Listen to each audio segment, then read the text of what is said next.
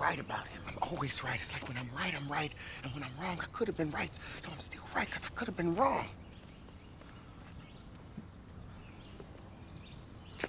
That makes sense.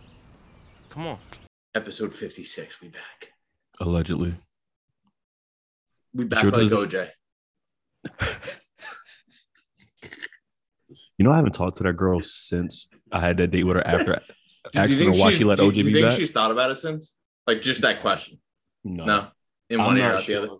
I'm not sure that woman thinks deeply about anything we've ever talked about. Maybe we should call her back.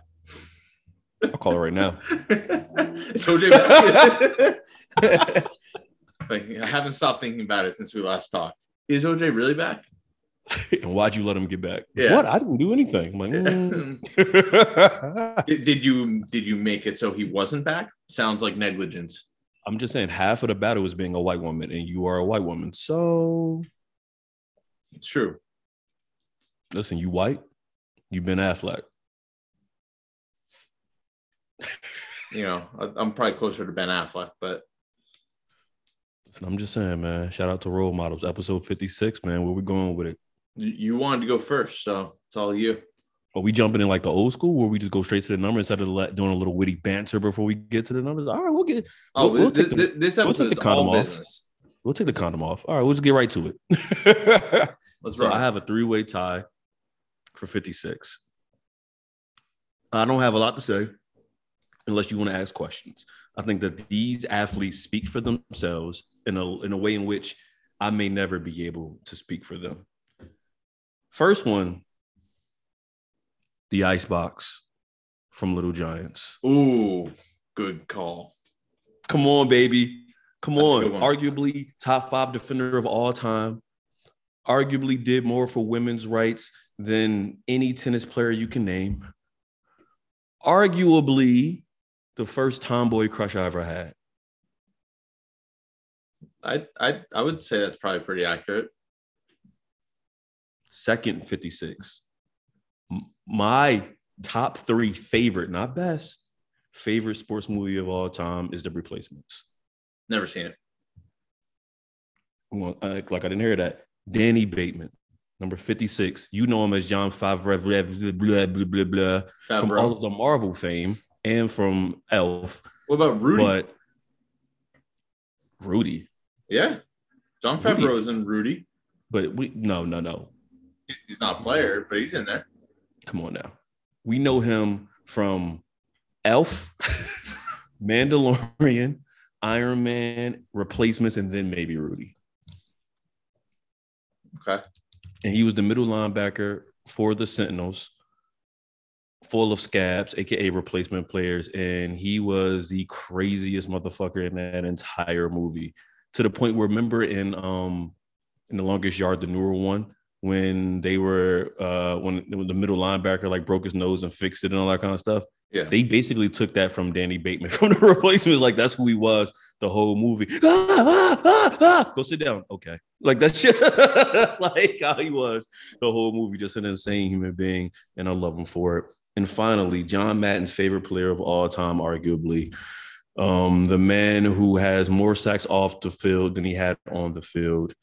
The man who, for whatever reason, can never be canceled or discredited, even though he has tried Wild. every year of his life, it feels like. From cocaine to prostitutes to underage women, allegedly. Him and Karl Hall of Malone, two Fame peas in a pod. status. I can't give him the Karl Malone status because he never actually impregnated slash married anybody underage. That's true. He's a better person than Karl Malone. That's a good point. which is saying a whole lot. He definitely earned all his awards uh, opposed to Karl Malone. Got to go with Lawrence Taylor and possibly, this might be blasphemous to say, my favorite NFC East player of all time. I don't think that's crazy. Um, I would also like to say Reese in the pre-show predicted that I would have at least one of his three people. Um, the person I'm going to talk about is none of those people. Wh- which one do you think I was going to have? Not LT. I, just- mean, that's too I easy. talking to- I, I know you don't Okay. watch enough movies to, to really appreciate my See, first I. Icebox is a great one. I, I didn't think about that, and I should have. I haven't watched that movie in a long time. That was a great call. Oh, that was a Um, fantastic movie. And I had two giants. Look at that. I had two giants on my you list. did. You are a very impartial sports fan. Listen, I am, you know what it is? I tell people all the time, I am legitimately a Philadelphia sports fanatic, but I am I am not stupid nor am I jaded. Well, we'll get back to your stupidity here after I talk about my 56. Um, but my 56, I'm going different sport. You went all football. I'm going to go baseball. Mhm. and I'm gonna uh, go with two pitchers, one righty, one lefty. Um, one that I just thought of now um, that is not nearly on the level of uh, my original and, and what will be my second pick. Um, but shout out to Joe Kelly, who's an absolute psychopath. Um, wore 56 for the Red Sox when they won the World Series when he was thrown at Yankees. Um, so always near and dear to my heart when you're doing that. Um, but my true number 56, um, five time All Star, four time Gold Glover, one of 23 perfect games thrown in the history of baseball, one of the dopest glove flips, maybe of all time, and owner of one of the greatest World Series stories that never gets talked about, Mark Buehrle.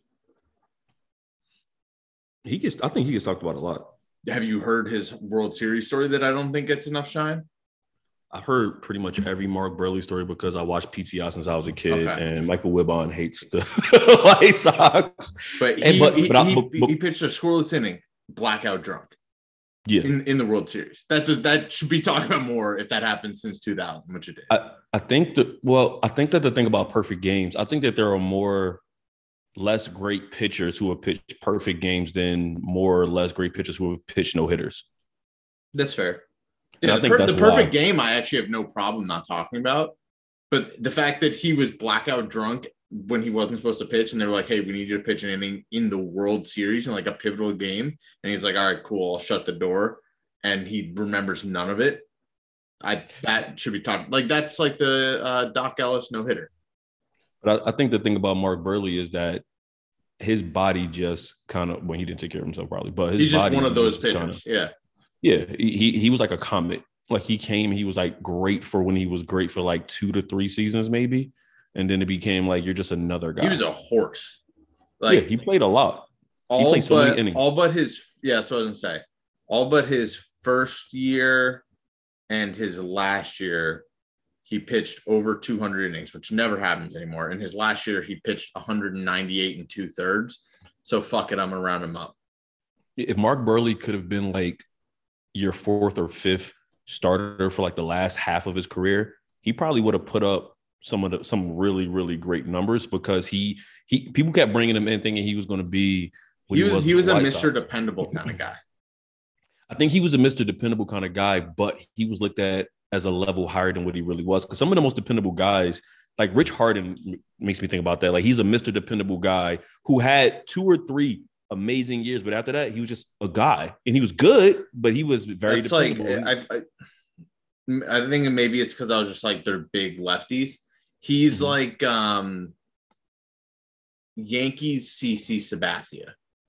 Maybe like or not not the first couple years, but like back like the last decade of CC Sabathia or last what eight or so years of his career, that was Mark Buehrle's entire career.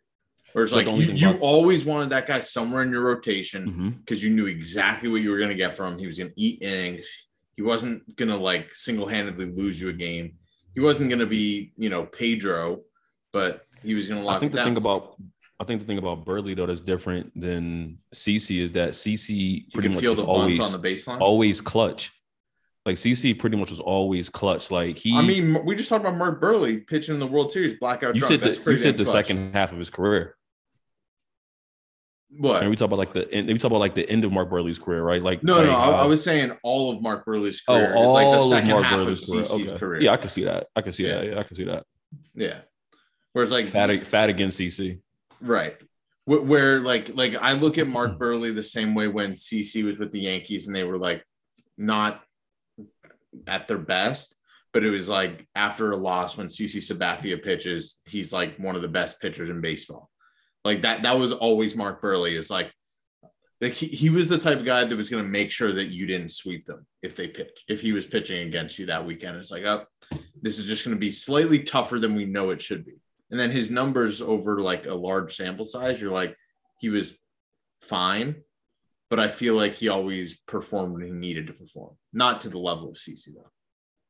I kind of feel like it's a little bit of a cop out to say that somebody is one of the top anything in baseball because there's so many players. I think we need to draw a hard line on top of how many makes you a top player.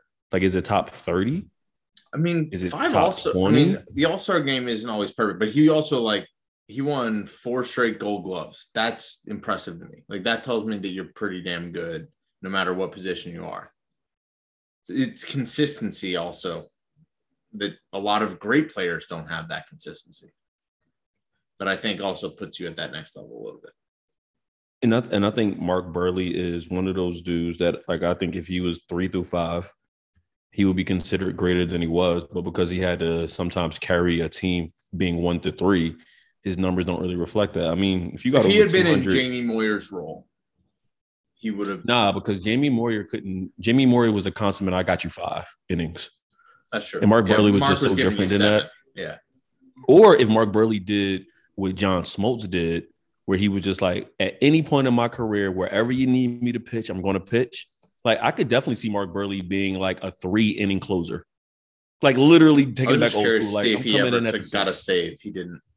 Like I'm coming in the six. I got us. Like I Yeah, could literally see him doing me. that.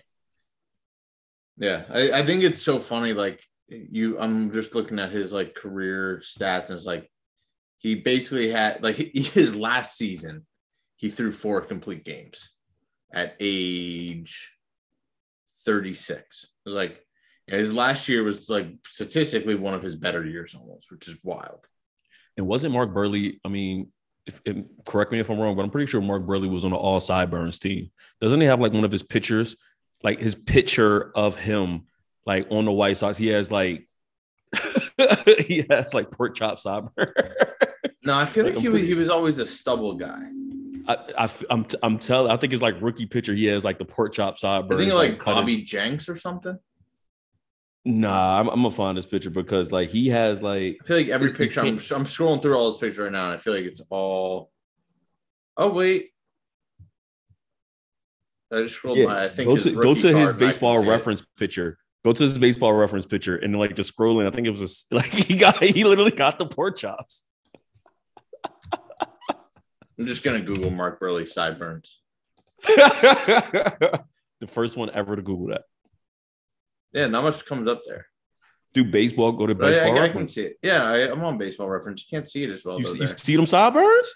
I do. He got the white undercover uh, undercover brothers. I, I think it's somewhere. I scroll by his rookie card, and that one looks even more sideburny. Oh yeah, He's on the All Sideburns team, man. It's not too many white players on that. He didn't play with it, but he still gets the nod. I respect that. And and he made 140 million dollars in his career. So who the fuck am I to tell him how his career should go? I think we need to grow sideburns. Is what I'm hearing. Listen, man, I feel like I'm I'm very partial to white basketball players and white baseball players with tremendous facial hair. I'm always a fan. It's like Dallas Braden or Brian Wilson. They they had the well Dallas Jason didn't have it when he all of played. them. but Jason Brian. Wilson, I feel like was all time facial hair when he See, played. but to me, you don't have to have it when you play though. Because like Mark Buehrle had in that picture, I never remember Mark Buehrle with those sideburns playing, Yeah. but you got to be documented on record, and then I'll become a that's like retroactive Dallas fan. now. Dallas now. Yeah, I'll be-. Yeah, I'll become a retroactive fan after the film. I'm like, okay, okay, I see what you did there. So Oh. Trent switching up, man. We gave Mark Buehrle way too much time. Who would have thought? Slot some of that 140 million dollars this way, homie. Yeah. So I, I do want to circle back because you said um, you're not stupid. Um, I, I wish I kept better notes of what episode was what. But a few months ago, I Mhm. asked you what's been going on. This, I mean, this is probably five months ago, probably. Uh, Mhm. What's going on in the NBA? What can I expect from the Celtics? And you said that they were cooked. So I would. Speaking of retroactive, um, do you have any thoughts on that? Yeah, I was right. When you Yeah. asked me that this is before this is before the All Star break, and they had one of the worst records in the NBA. They Yeah, literally had the best no record. shot.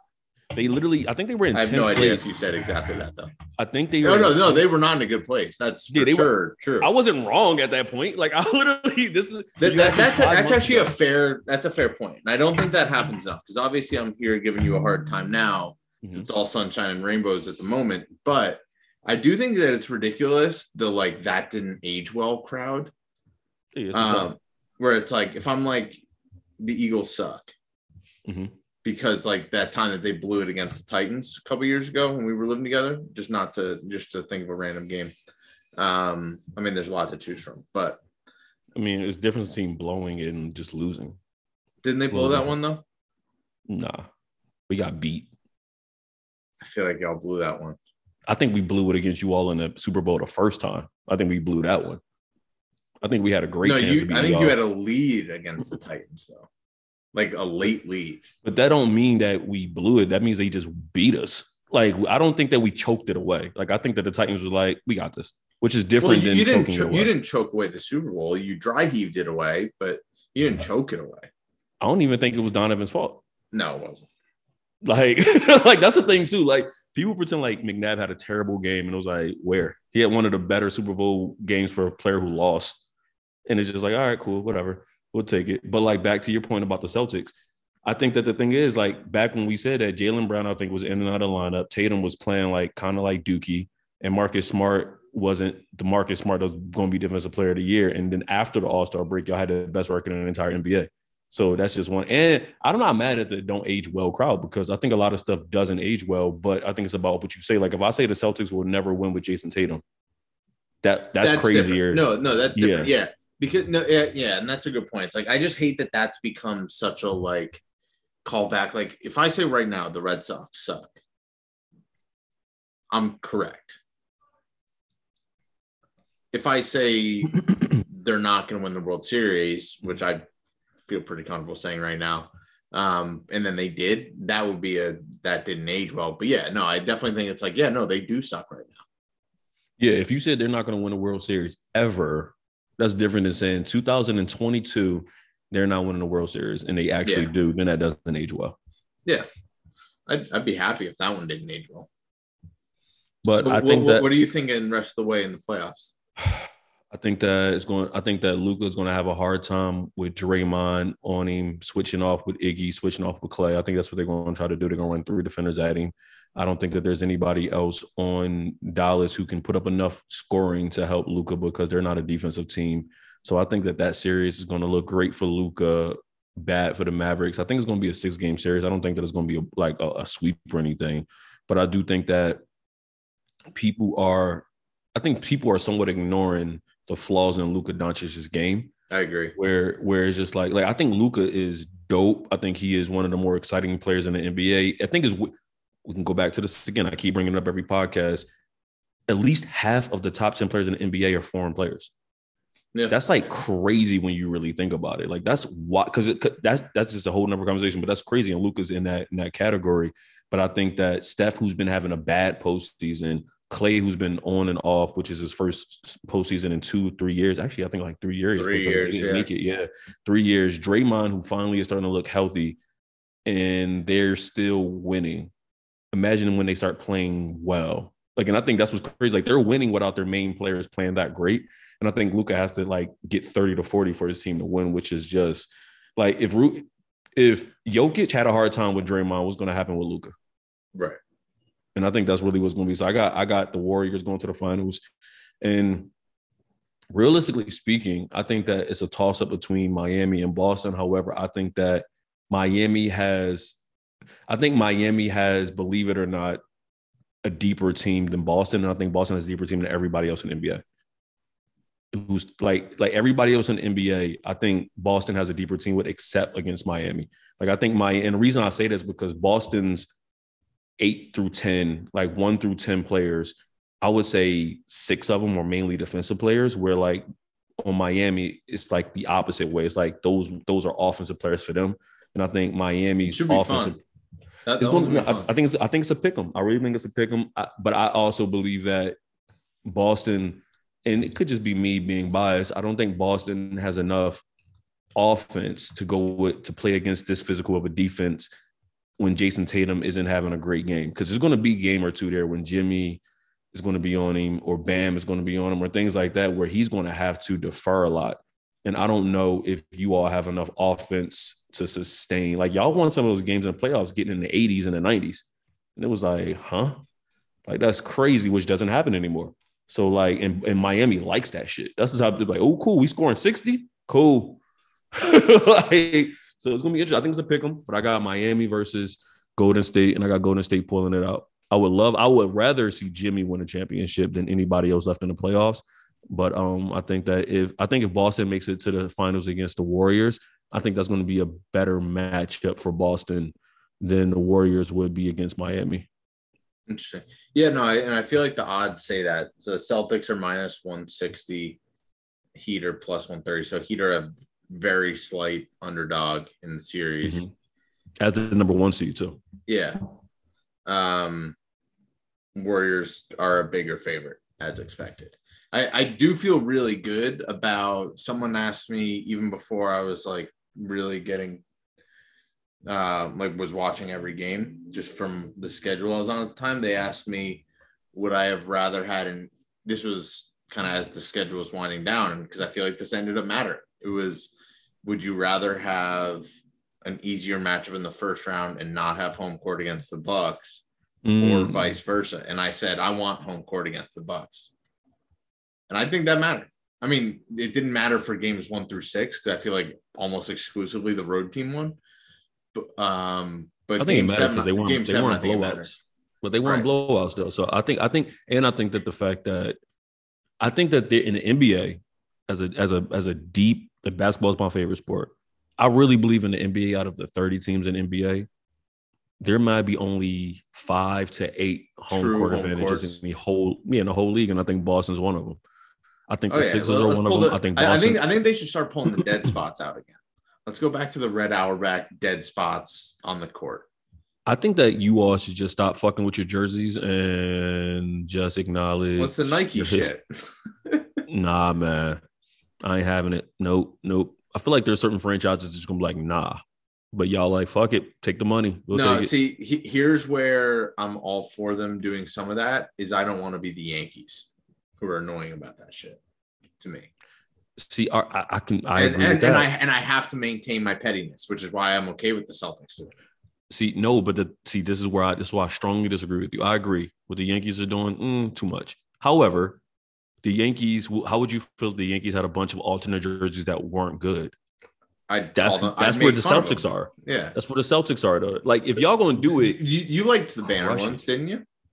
I love the ba- Yeah, I think the the regulars, the banners, and that may be where it stops. you don't like the black ones. Mm-mm. I- Mm-mm. I liked the They're like a high school team. I liked the um the old green with black, the, like the green with black lettering that they used to run with like KG and Paul Pierce. Didn't like them either. They didn't always like looked them? like they were. Hold, they always looked like they were holding too much sweat. You guys, They always had, like they were- you guys had blue satin jerseys. Let's let's calm down on and the we never lost in them. them alternate jerseys. lost a dunk never contest. Lost. Never lost in those jerseys Ooh. ever. Is that one cut deep still? Hmm? You did lose a dunk contest in them. No, we didn't. We got robbed. It's different. Different. losing, losing, losing your money, like losing it, is different than being robbed from it. That's not the same Mm. thing. It- you you still lost possession of it. We lost possession of it, but we ain't losing. it. It was snatched away. They won us. it. Yeah. Iverson out here giving out assists, and they're not going to credit this. Come on. Also, big one of the biggest misnomers about Iverson's career is that he didn't pass the ball. He averaged more assists than Gary Payton for his career. That's true. I do think that I do think that that's a weird. I think it was people look for reasons to not like him. I I'm pretty sure he averaged like 6.7 assists for his career per game. Like that's insane. Do you think um, opposing sure defenders went to bed at 8 p.m. when they were playing him the next night, or do you think they No. were going out to steakhouse? I think they I think they accepted what it was. Dude, I heard a great story. So I heard a great story Gilbert Arenas just told. He said the he said he said his first year in the league, he was playing against Gary Payton. You know our guy. Playing against Gary Payton. He said Gary Payton gave him 15 in the first quarter. Like fit, like hard, like not like how did Gary Payton get 15? It's straight up like you. I'm getting 15 right now. And he he proceeded to get 15 all on Gilbert Arenas' neck, right? And then he like kind of sits out the second quarter. He comes back in the third and he turn, he goes to him at halftime. He's like, "You lucky I'm not an Allen Iverson type nigga."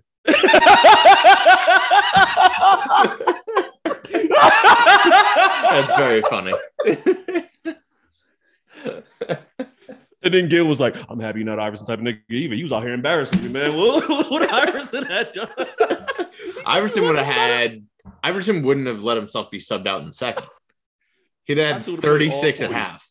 Yeah. Oh man, and didn't get sit out at all. He would pay 24 minutes and have 40. Like that is one of the greatest Yeah. off the cuff stories. Chuck would have been like, I'm to just take next game off and I'm going for 75. Oh, for sure. For sure. You lucky I'm not an Iverson type nigga? Dog. That's insane to say to somebody. Correct. Especially because when Gilbert came in the league, I'm pretty sure that was 2001. So Gary Payton had been in the league for a Yeah. long. We're, we're talking like almost Lakers Gary Payton. Yeah, or no, that would have been maybe like- Lakers Gary, Gary Payton. It was Gary. It was 04. So like he was almost. He was almost there. All right. So he, he he joined at the back end. I, I was thinking of yeah. um, so like, but that's Karl cr-. Yeah. older Gary Payton still out here like I could do it, but you know I got I got I got a conscience. Like like he was like I'm a good guy. I know your mom's He- watching. He, he was trying to be a vet. to somebody not on this team, like how Chappelle's like, "Yo, good game." I'm not on your team, man. All right. So, let, so let, Chuck, so Chuck talk. averaged Okay. 26.7 points and 6.2 assists per game for his career. Come on, man. How many Larry average? Ooh, that's a good call. I think Larry is like I close think he's around six there. Yeah. He might be at 5.9. seven. It- It's, it's either like 5.9 or like 6.8. It's somewhere high Yeah. in whatever number. Yeah, I think it's high fives or almost seven. Yeah, six point right there, 6.3. 24.3, 10 rebounds, and 6.3. And I think Larry Bird is one of, if I had to guess, I think he's one of only 30 players in NBA history to average at least 20 and 10 and play as many games as he did. I'm surprised He didn't even get a full many, career. To be honest. Yeah. He didn't even get a full career. No. All right. Let, us talk about Patrick Beverley. You guy? My guy? Is that what you said? Yeah, I don't know. man. I'm just throwing stuff out there and seeing what sticks. No. Pe- Petty Beverley is not my guy. Tell me more. I've always been a Chris Paul guy. So I, I have to stand up for Chris Paul. I um I I would second what Matt Barnes said about the whole situation. There's a there's a line between being critical and then just being disrespectful. You can call someone out for having a bad series, but don't disrespect a legend of the game. So there's never a time to disrespect a legend. Oh, there is. We we I mean, well, th- does Karl Malone count as a legend? To some people, but not to us. So there you go. Then So, so are you more upset of what he said or who he said it about, or who is saying it, or all three? Yes. Um it, because he wasn't talking about the last series. He was talking about like it felt like he was talking about Chris Paul's career as a whole. And Hmm. I would have an issue with most point guards of Chris Paul's caliber, which they're not many. Mhm. Um but I would have an issue if he said that about any of them. Are you saying there aren't many of his caliber in the history of the NBA, or are you saying there's not many of his caliber today in the NBA? Um I think there's a lot of point guards on Chris Paul's level in the history of the NBA. but not that Patrick Beverley could talk about how you prepare for. But shooting some Patrick Bell, some some Bell. He is predominantly a defensive player. So when you want to hear somebody who has to guard him and have to prepare for him, be able to speak to that. Not if I don't hold any weight to what that person says. Okay, Suche, please continue. So you don't not- like the fact you called Chris Paul cone. that? That one was funny. That, one That was funny. And Chris Paul's my Here's the- guy. I the love thing. Chris Paul. That, it's like it's like a Colby Covington thing for me. I'll give you credit if you say something actually funny. But I actually believe Pat Bev believes Pat Bev. I don't think Kobe yes, believes Kobe. I also believe that. Yes. Um, I loved JJ Redick giving Pat Bev some shit today about Jayson Tatum when he tried to be disrespectful again. Mhm. Um, I just think I don't know. It's I, I I don't know what the right way to. like I don't really care about Patrick Beverley's like commentary opinion. I don't care about most sports commentators' commentary opinion, but like he just seems like a guy that wants to be in the drama more than he wants to actually break things down. If that makes sense. I think it's interesting too because just on paper, Pat Bev would probably be like one of your favorite players if I had to guess. Oh, Just if he was on my team, I mean, I love Marcus Smart. So if he was on my team, yeah, I'd be all for it. I'm sure. But I'm a total think hypocrite with that.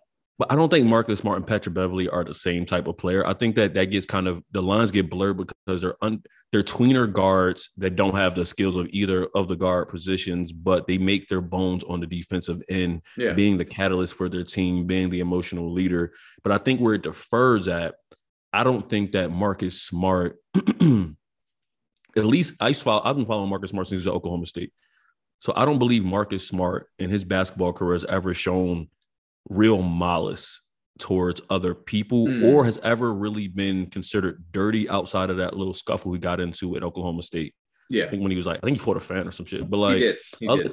other than that, I don't think Marcus Smart has ever been. I do think that's like- part of it. Is like Patrick. That's why I Yeah. say like Patrick Beverley is very much like about the drama of it, Mhm. where I'm just like, it doesn't feel like you're coming at this impartial at all. So, so do you think that anybody? And I'm not saying that I would really care exactly how Marcus Smart feels about Chris Paul versus Steph Curry either. It also just feels like sour grapes because Patrick Beverley's not in the playoffs. But you know what's funny about that? Shooting Patrick Beverley a little bit more bail. I actually don't think that Pat Bev. I don't know the guy at all, obviously, but I don't think Pat Bev's Pat Bev looks at it that way because he had to work so hard to make it to the NBA. Like playing across the world, I think he played in three different countries before he even made it to the NBA. I think for I him, respect that. I didn't know that. yeah, I think for him, he is one of those guys that like appreciates ballers and players for who they are, but he doesn't like the fanfare out of it all. So he talks the way he talks because he knows how hard it is to actually be in a league, stay in a league, especially when you don't have like a skill set that people deem desirable. Like Pat Bev has been in the league for what, 10 years now? Um, yeah, I just pulled him up. Uh, he And did. He did he- play in three countries before the the states as well. So well done. Yeah, and uh, that, that was actually a good pull. And, He was he was that- drafted in 2009. Didn't actually play in the NBA till 13. That's wild. So I think for him, like for other people, I agree with you that a lot of this is sour grapes. But I don't know if Pat Bev's look at Pat Bev looks at it like that. I think that he really looks at it as in his mind, he knows what it takes to be on these guys' heads. And he takes it personal that most of these point guards, realistically speaking, be talking shit about him too. So I think for him, he's just like, whatever. Like, what are we talking about here? Like, I had to make, I had to literally scratch and claw my way to this coming from the south side of Chicago and you want me to tell you that this guy who's in his 18th season is still an elite offensive player? Okay. But but but I'm fine with that. that I'm cool with. I I didn't like the way it came off, and I didn't watch the whole thing, so I hand up on that. But it's like it sounded like he was saying that no one's like ever respected what Chris Paul could give you. Oh no, I don't think that because they because I think they said that I think at one point in that in that whole segment they was like, so you saying Chris Paul isn't one of the transcendent point guards of all time? He's like, he absolutely is. And then he, I think he said something along the lines of, but we're talking about this year, right? And then he was like, oh well, what are we talking about? It's a lot of reputation. But on the flip side of that, though, Pat Bev will never get the reputation calls because he doesn't have that type of reputation. But the NBA has always been reputation. John Salley said it best probably when he said that if you if you even looked at Jordan too long, that's a technical. Hmm. so it's like, like really, what are we doing here? So I think I think that it is. I think it is honestly. He's taking personal shots. I think he don't like these guys, but I also think that he's taking objective shots from a defender's point of view as opposed to a fan's point of view. Not saying that he's right, but I think that that's his approach to it. And I think that Pat Bev is also on that line of is he corny or is he cool? And I think that he he rides that line really, really, really, really firmly. That's fair. I didn't. I didn't. I I had forgotten he was a Razorback too. Yeah, yeah, Arkansas, baby. I think he wasn't. I think he was there when um when Felix Jones and uh yeah, that's crazy. They had they had some sports back then, man. It, it'd be really cool if that wasn't like if, the Florida campus of those like same exact years didn't exist. I think there needs to be a 30 for 30 I don't even think 30 for 30s are really things anymore on that level, but I think that there needs to be some type of Oh, sports I've been saying that. on let's talk about that next. On, I think there needs to be some type of sports documentary on the best college teams that nobody talks about that didn't win anything. So like not the St. Joseph's of Oh. the world because they, they talk about them, but like the teams who were like stacked, they had a good time. It was always a show, and they just didn't really Well, overproduce. I, I really like that. You know, I, I thought you were gonna say on the Florida campus that year, and I guess because like I feel like people also forget that like Cam Newton was still there, Mhm. Lochte was there. I'm still Like- trying like, to find a Cam Newton blend jersey. By the way, I've been looking all over the internet. It's hard to find. I'm trying to get that JUCO Cam Newton jersey, man. That's that's that's a good one to have. Mhm. Um, Do you think the Cam Newton Florida one comes with a laptop?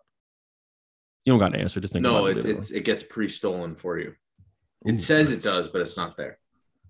okay. Okay. And again. That's not a loss. That's stolen. Very different. Absolutely. Um, I didn't lose my life. You killed me. That's different. I didn't do something careless. oh, I don't know. Um, we'll, we'll be talking about that soon. So I'm trying to think like what teams stand out as the teams that need to be have something written about. Oh, Cal, 5 Mhm. Cal. Um, Mm-hmm. Cal might have two teams. what's the Cal second? might have two teams. Jahvid Best, DeSean Jackson. DeSean was on the Marshawn Aaron Rodgers team But he all but but you got to remember he, people back and Justin Forsett. He played for three to four years. So like Yeah. you're going to be on multiple teams probably. But I think Cal might have two teams. I think it might be Right. like you got the first part of of DeSean's jersey and you got the end of it because Jahvid Best was supposed to be that guy that kept getting concussions.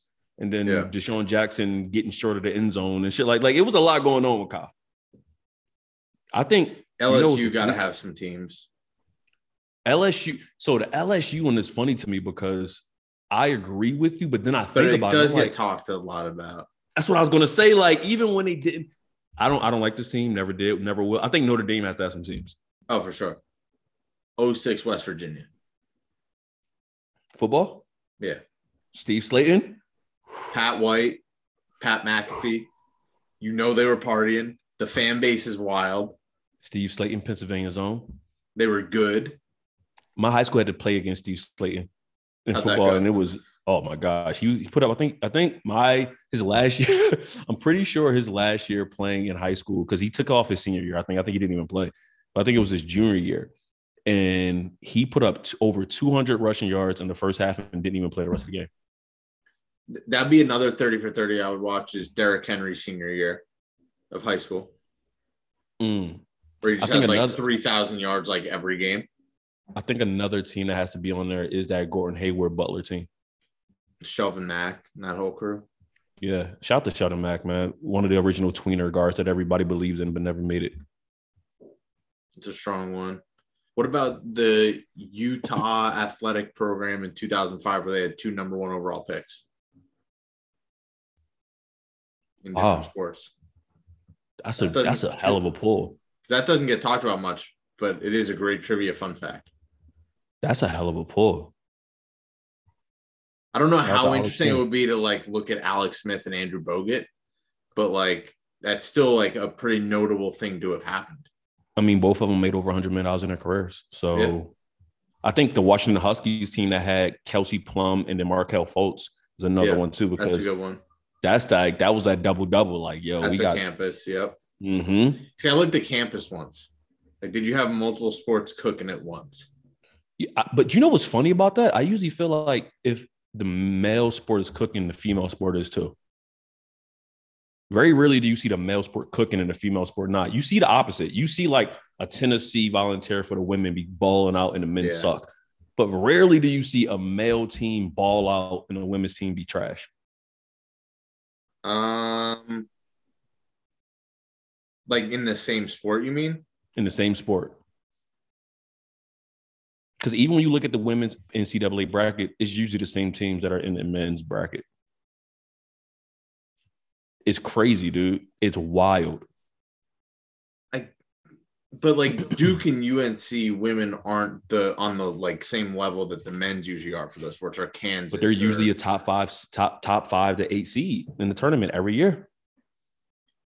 That's like That's something. Ooh, you know, you know what team randomly just came to mind? Maybe it's, this is just a nostalgia pull, but like the Drew Neitzel Michigan State teams. Hmm. I think I just really like Drew Neitzel shooting lefty though. But So but I think they didn't didn't they win their conference though and all of that? I don't remember. I just remember playing with them in college, Oh! college hoops. Oh, I got the Oh, I, oh I no, got I the got you. fucking team. 2006 Ohio State Which sport? basketball. Evan Basketball? Turner, hmm Mike Conley, Greg Oden. hmm I got something better than that though. Okay, Aaron Craft. That Trey Burke Michigan team. Hmm, that's a good one. Dog, I had them winning. I would have won so much glory and money at the same time, and they fucking lost in the last minute. what what about the Kaminsky Dekker with like all the running backs that Oh, they've had Wisconsin? Wisconsin? Yeah, Wisconsin, yeah, that's Ma- that's a good point. because. I, I think it's also like the, is the campus like that, and Madison is like that.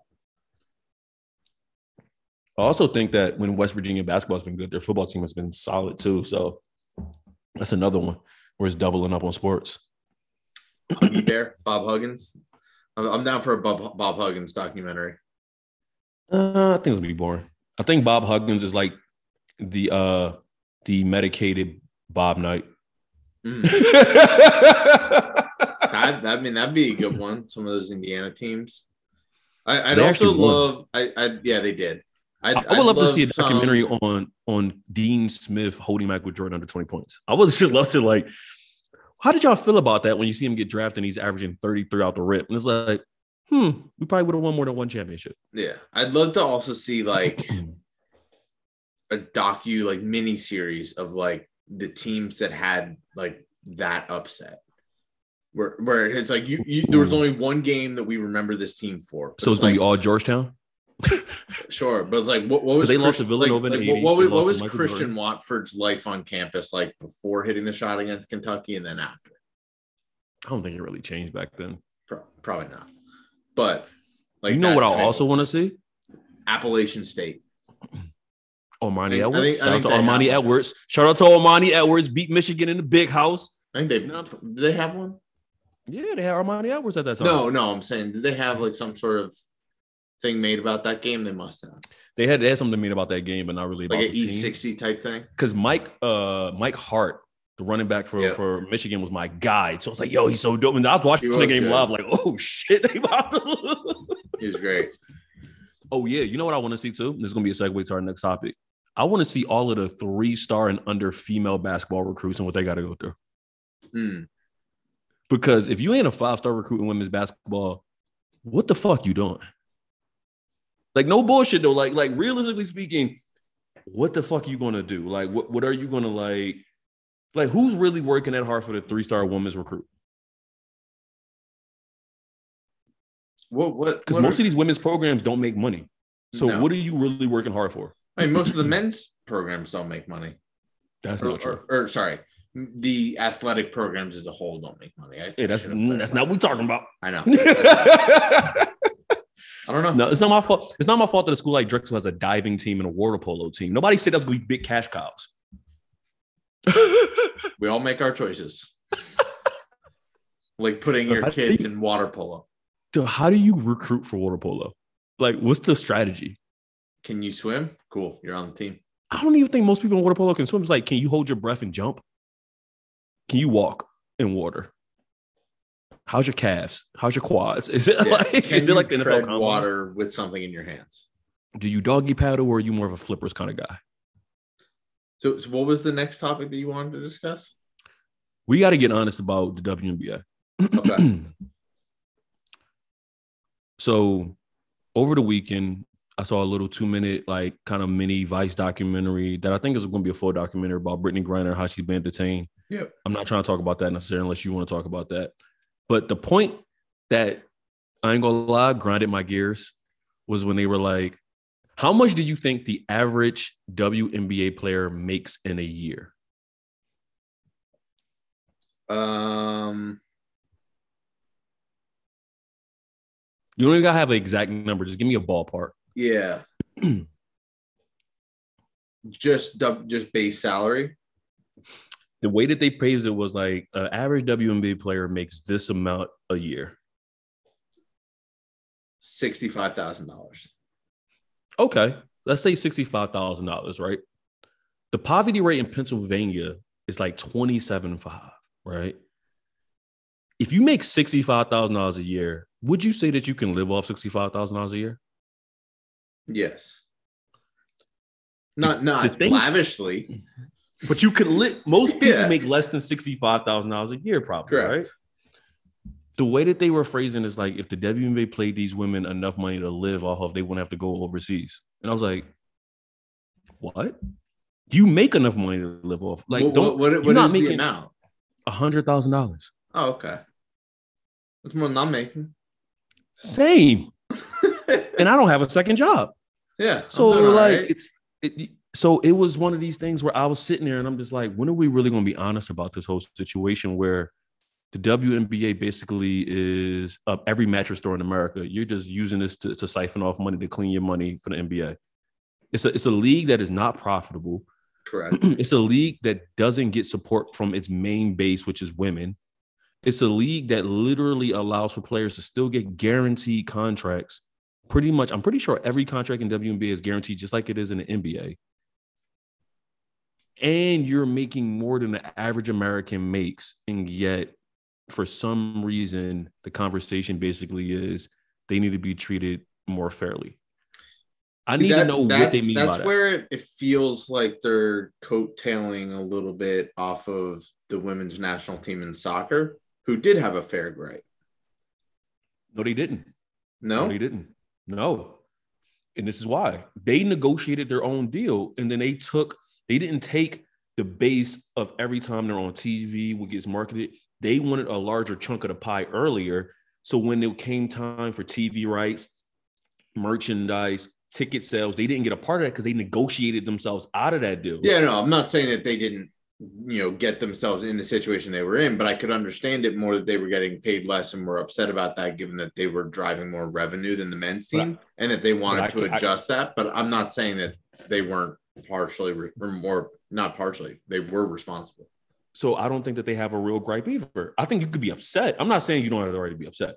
That's fair. But if if if I come to you, hey Ivan, man, I'm trying to buy some stock, and you're like, hey Maurice, you could buy this stock for five dollars a share, and over time you're going to get a hundred thousand dollars, or you could buy this stock for a hundred dollars a share, and then in five years you would get fifty thousand dollars, and I take that deal, but I'm mad at you that I get a hundred thousand dollars. That's It's not on you. You took the fast money. It's like I get why you're mad, but I don't think you have a real gripe. I think that is one of those things where you you didn't bet on yourself.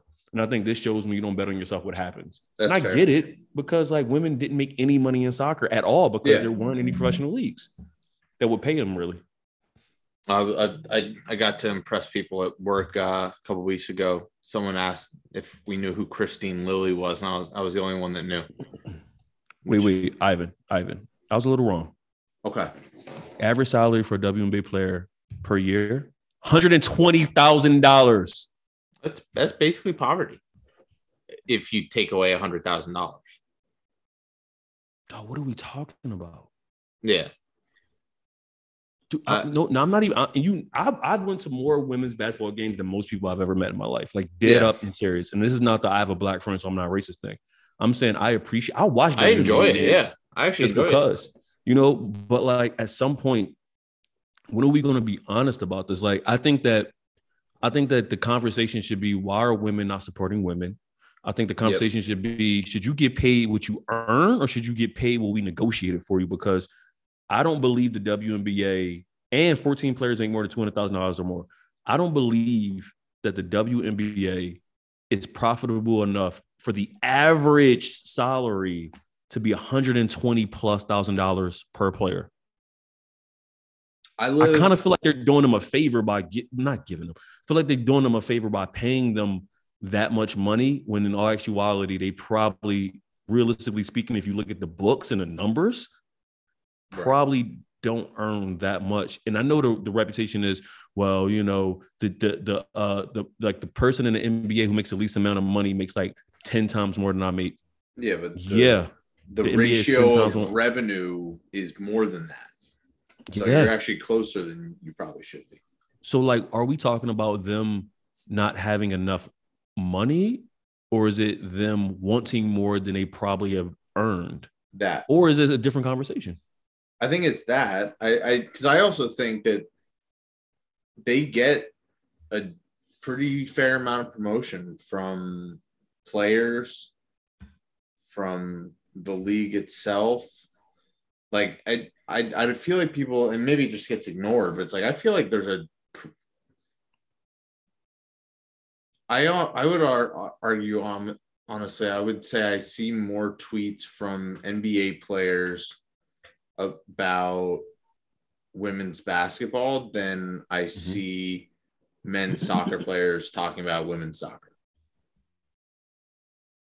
I mean, I'm not on Twitter, so I'll take your word for it.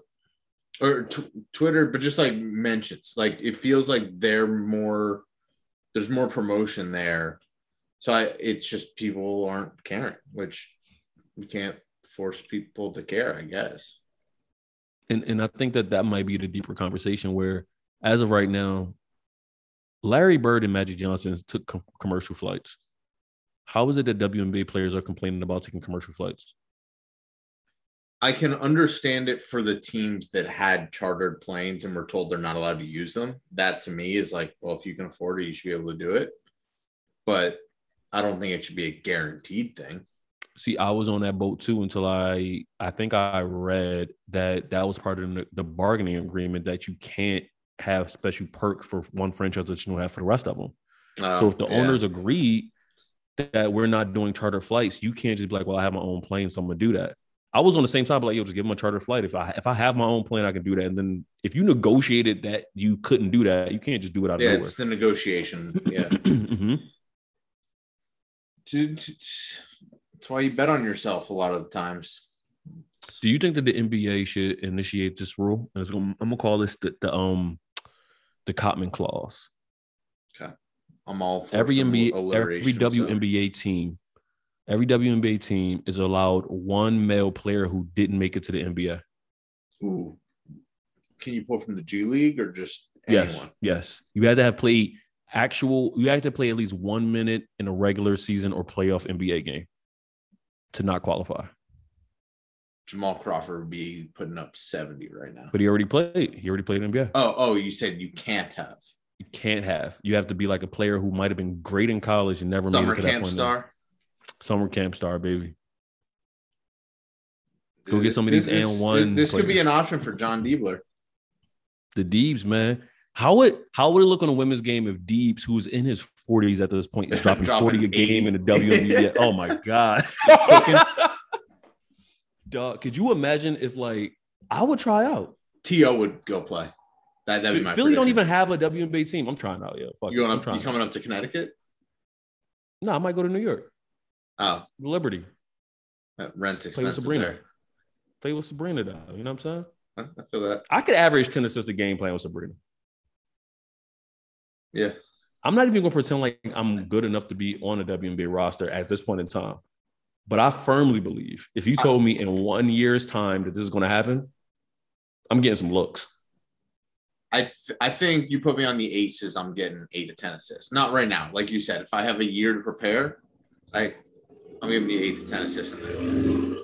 And I'm five eight. A five eight player in WNBA could be a small forward. That's true. I'm like a power forward. My, my body might be all right as it is. You about to be Charles Barkley for the WNBA.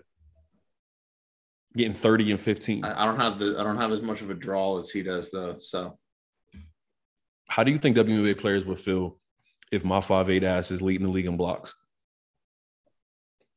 um you would be canceled for sure. or or would I win a medal for being the greatest feminist known to man because I'm treating everybody equally? maybe known to man, but maybe not to woman. No, that was the point. Feminist known to man. Because every guy he did that shit though. yeah. Yeah. You're gonna be the kids from my high school that were like uh Title Nine, I can go play on the field hockey team, and then led the league in goals every year. True story. Dude, that's insane. So what's up with your people though, man? You're gonna have to clarify. Oh, those Oh, people, White Oh. people, white people. Spe- Uh, specifically the ones who are afraid of black people. I don't identify with those people personally. Um, I don't know. Yeah, shit's crazy. Um, How long can we say that though? How long can we keep saying shit is crazy? no, You know what I thought shit was? shit- You know what I thought you- shit was? You know what I thought she was crazy? The Batman shooter. I was like, shit getting wild out here. Yeah. Shit's crazy that we still think shit's crazy. It feels like the Ukraine thing, like we talked about. People just forget that shit happens. I don't Make think people forget this shit happens in America. I think that is a concerted effort to stop talking about it. Hmm. Because think about this though, Ivan. Like, really think about this. Statistically speaking, white men have been the Michael Jordan, LeBron James, Kobe Bryant, Wilt Chamberlain of mass shootings. If if it was Lead the anything, league. you know what I'm saying? Hall of Fame. Like y'all are like y'all the white Bill Russells when it comes to to leading the league in this kind of shit. The championships of mass shooters. If it was any other race, could you imagine the education that would have been given, the the conversation that would have been had, the mass marketing that would have happened? We already forgot about the Vegas shooter. And he killed more people in one swoop than any shooter in American history. To my, if I'm if I'm correct. Yeah, I think that I think that's right. We don't even know his name. Sure don't. Yeah. I don't know. It's I I I I don't really have any words for it. You know when I, you know, of my my feeble mind thought things were going to change a little bit was when Dylann Roof happened. Yeah. And the only reason I thought that was going to change things because he did it in a Christian church. And America is so pro Christianity that I thought that was going to be one of those where it's like, oh, we all got to come together now. Like you can't be doing it. Like it wasn't because he killed black people because we obviously know that it doesn't move the needle as much as it should. But you killed black people who were worshiping a white god. White god, not my words. I'm just saying like how people looked at it in, in the inner city Perceived white god. perceived. You know what I'm saying? Christianity is perceived as a white religion, even though most of its followers aren't white in America, I would say, or in the world. But that's just one of those things where it's like, how could that be? Like realistically speaking, it's wild that like that didn't even move the needle. So when stuff like this happens, just like, oh, you shot some, you shot, you killed 10 people in a grocery store, and most of them were the elderly. yeah. Crazy, man. These weekends are getting wild. What's happening on Monday? That's what it just feels like. Yeah. It's exhausting. And, and so I can't even imagine how it feels for for you. But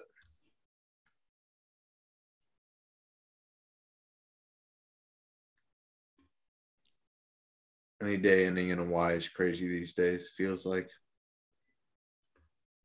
Dog, I don't, I don't know, man.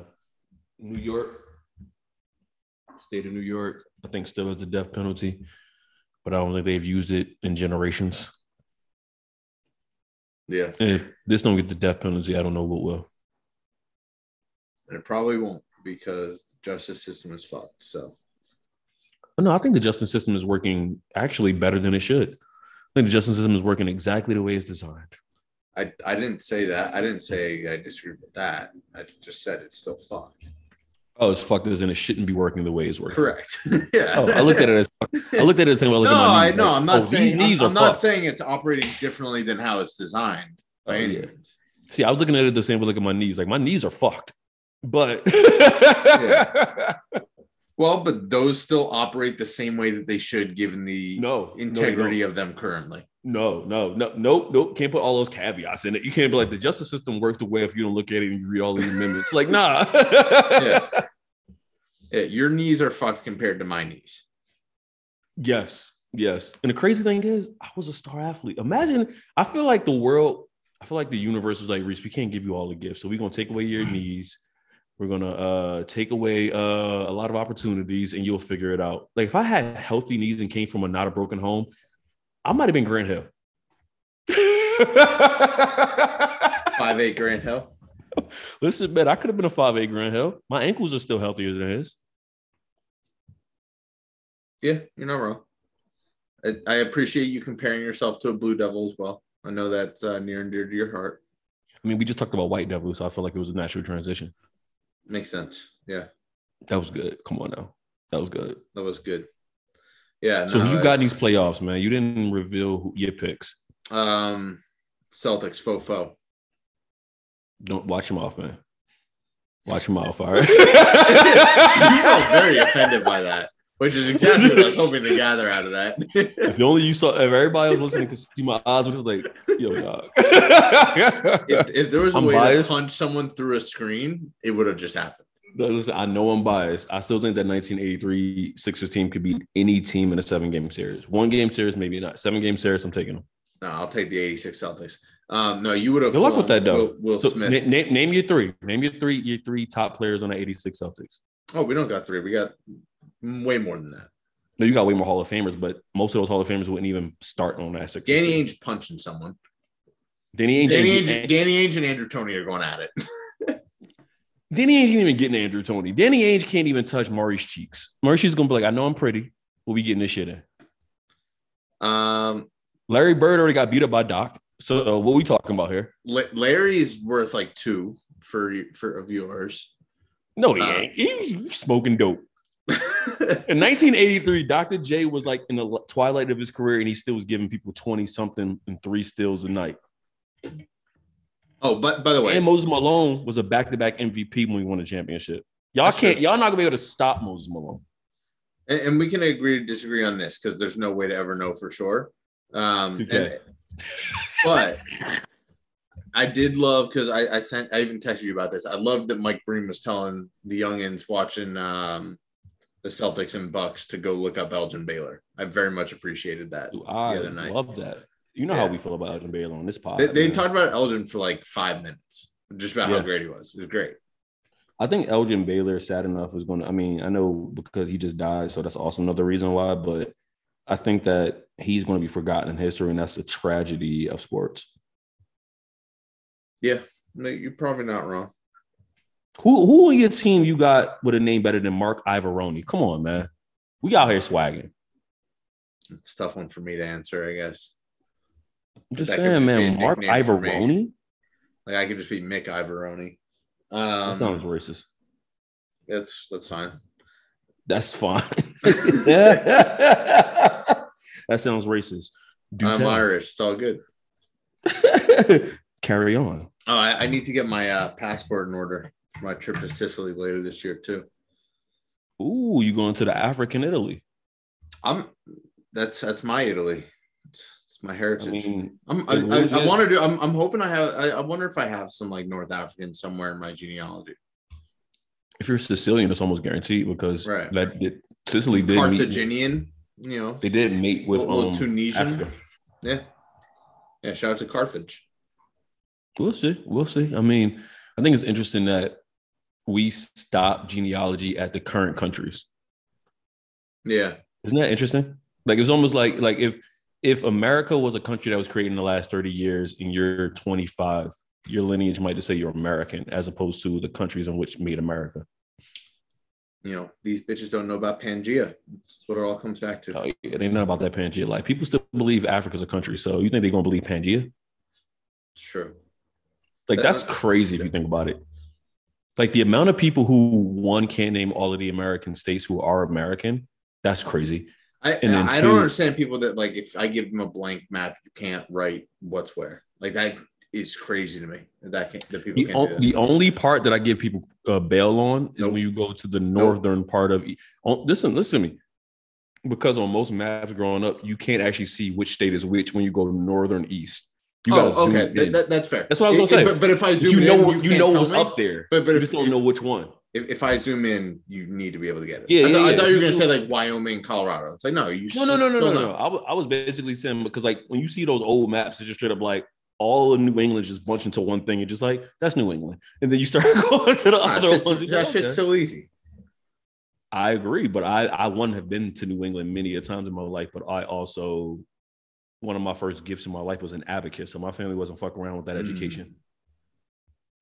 Still not over that gift, man. That was that was some that was some underhanded uh my fourth birthday bullshit. Hey, we got you a present. I thought it was candy. I thought it was a to open that bitch up. It's an abacus. I'm like, what the fuck is this? We're gonna teach you how to count. Why? like, what- I, I have one of those when I was a kid too. Um, Dude, I'm pissed. I'm still mad about it. I talked to my grandma about it the other day. I was like, "Remember you bought me an abacus?" She's like, "Yeah, yeah." I was like, "This ain't funny." It's like I'm gonna have to call you back. I'm laughing too hard about this. Ivan, she wrapped it up in fucking birthday wrap. I was like, like, don't do that. Just give it to me then. Like, don't, Just give, just give it to me in a bag. A bag if you're gonna be a little mean.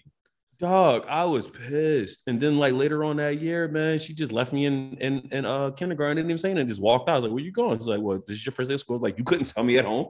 He's gonna drop me off. Like, this is kind of fucked up. Never trusted her since, man. 27 years later, we still at this moment. You know, we we still moving. So what are you gonna do when the Celtics get eliminated? Not care because you didn't watch basketball anyway? Probably. At least I'm honest. no, I um this year I was slightly more invested in the Celtics than I have been, I think, in years past, just because I like their style of play a little bit more. Um Mhm. I, I really like watching teams that move the ball really well. And they do do that more. Whereas I feel like even in some of the previous years, there's a lot of hero ball that I didn't care to watch. Um, I won't be distraught. I, you know, from even watching from afar, didn't expect them to do what they did. Um, I think it'll suck because, like, I feel like from what I've seen, they are capable of beating any team. Mm-hmm. So that part always sucks if you're able to win a championship and you don't. Um, much like if you're able to win an MVP and then don't, um, you know that that must really suck. But um, I'll get over it if slash when they lose. Life moves on, and I'll focus on the Red Sox being bad. Marcus Smart, Al Horford, for game one. Is that true? Mm-hmm. Just came through the wire. Al Horford protocols, Marcus Smart, foot. And Kyle Lowry's out for Miami. Mm-hmm.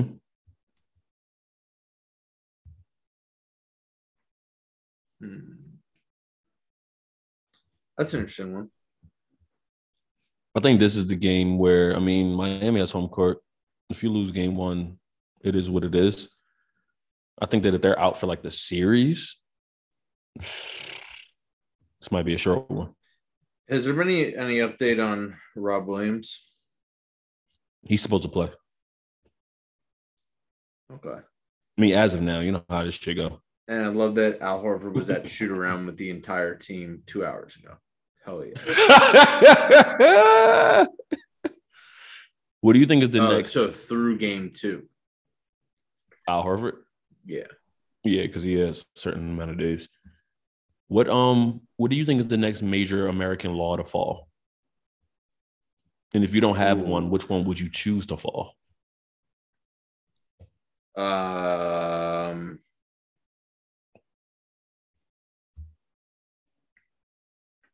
like a staple law. Dealer's choice. Can we can we just do away with the jaywalking laws? That, that feels like I feel like on the East. Coast we've already gone, gone away with those. Yeah, that's why I'm like, let's just can we just have an inconsequential change for for the first time in a while? You know what I mean? Like nothing that, like, actually affects Until somebody gets ran the life. fuck over. they go like, Hey, damn, those jaywalking happens. Yeah. Somebody that's that's flying. Darwinism at its finest. I think the next If you decide to play Frogger, that's on you. I'll play Frogger every week just to remind myself I can do it.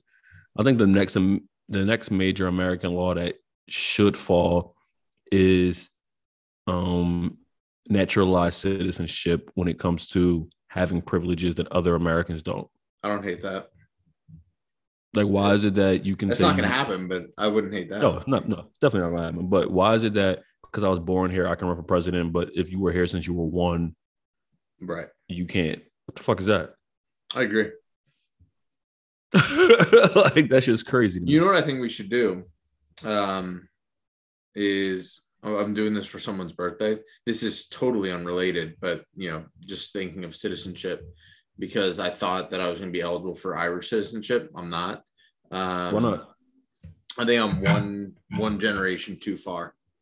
Um, Wait, wait, wait, wait, wait. Before you keep going, look into it a little bit deeper because I'm not sure if Ireland did what um other places have done, where you might be able to get citizenship through a specific city in Ireland, but not by the whole country, which would help the process as well. Some countries have done that, where it's like the whole country may not back you, but certain areas will. Like in Africa, which is obviously a continent, not a country, Ghana has given a lot of Black American citizenship to Africa through Ghana, where the continent of Africa wasn't going to do it, but Ghana was like, no, you can become a citizen in Ghana because your lineage comes from slavery, and a lot of slaves came from Ghana, yada yada yada. Boom. It feels like a slightly different situation, but fair. I would Um, say, I, I would say this: Ireland arguably is more developed than the Ghana is, so maybe not. Yeah, no. What you gonna do when I become a citizen through through Galway? I'm like, yo, we got you, Reese. I'm, I'm like, yo. Ivan, you see this shit? Yeah, that, that would piss me off if I can't do it through Cork, um, which I think Listen, is eight percent, baby. We out here. Um, yeah, I'm over 50. But I think we should work on our Scottish uh, citizenship by buying land in Scotland for 50 bucks and making ourselves lords. Um, and then go visit our little plots of land. You I'm gonna say what every American has been thinking for generations, but are afraid to say. I don't understand Scotland, the haggis or, or just the country. flag? the country. I don't understand it. I feel like it feels like a country that was made in The Sims and people just stopped playing The Sims and then it just became what it is today. Like it feels like feels like there's a lot of stuff that like can't be real and you realize it is real. And then there's a lot of stuff you're like, this has to exist, and then it doesn't exist. And you're just like, who made this country? And who just left it alone? Like you realize Scotland has not been in like a major Okay, here we go. conflict since before we were born. You are entitled to claim Irish citizenship if any of the one things apply. You were born, nope. You were born. One of your parent, one or both of your parents was an Irish or British citizen and died before you were born. Nope. Um, I don't think that one. No. You were born abroad, and one of the following scenarios apply to you. Okay. One or both your parents were born in Ireland. Nope your grandparent was born in Ireland. Nope. Because I think there was a great grandparent, but it's my great great grandparent.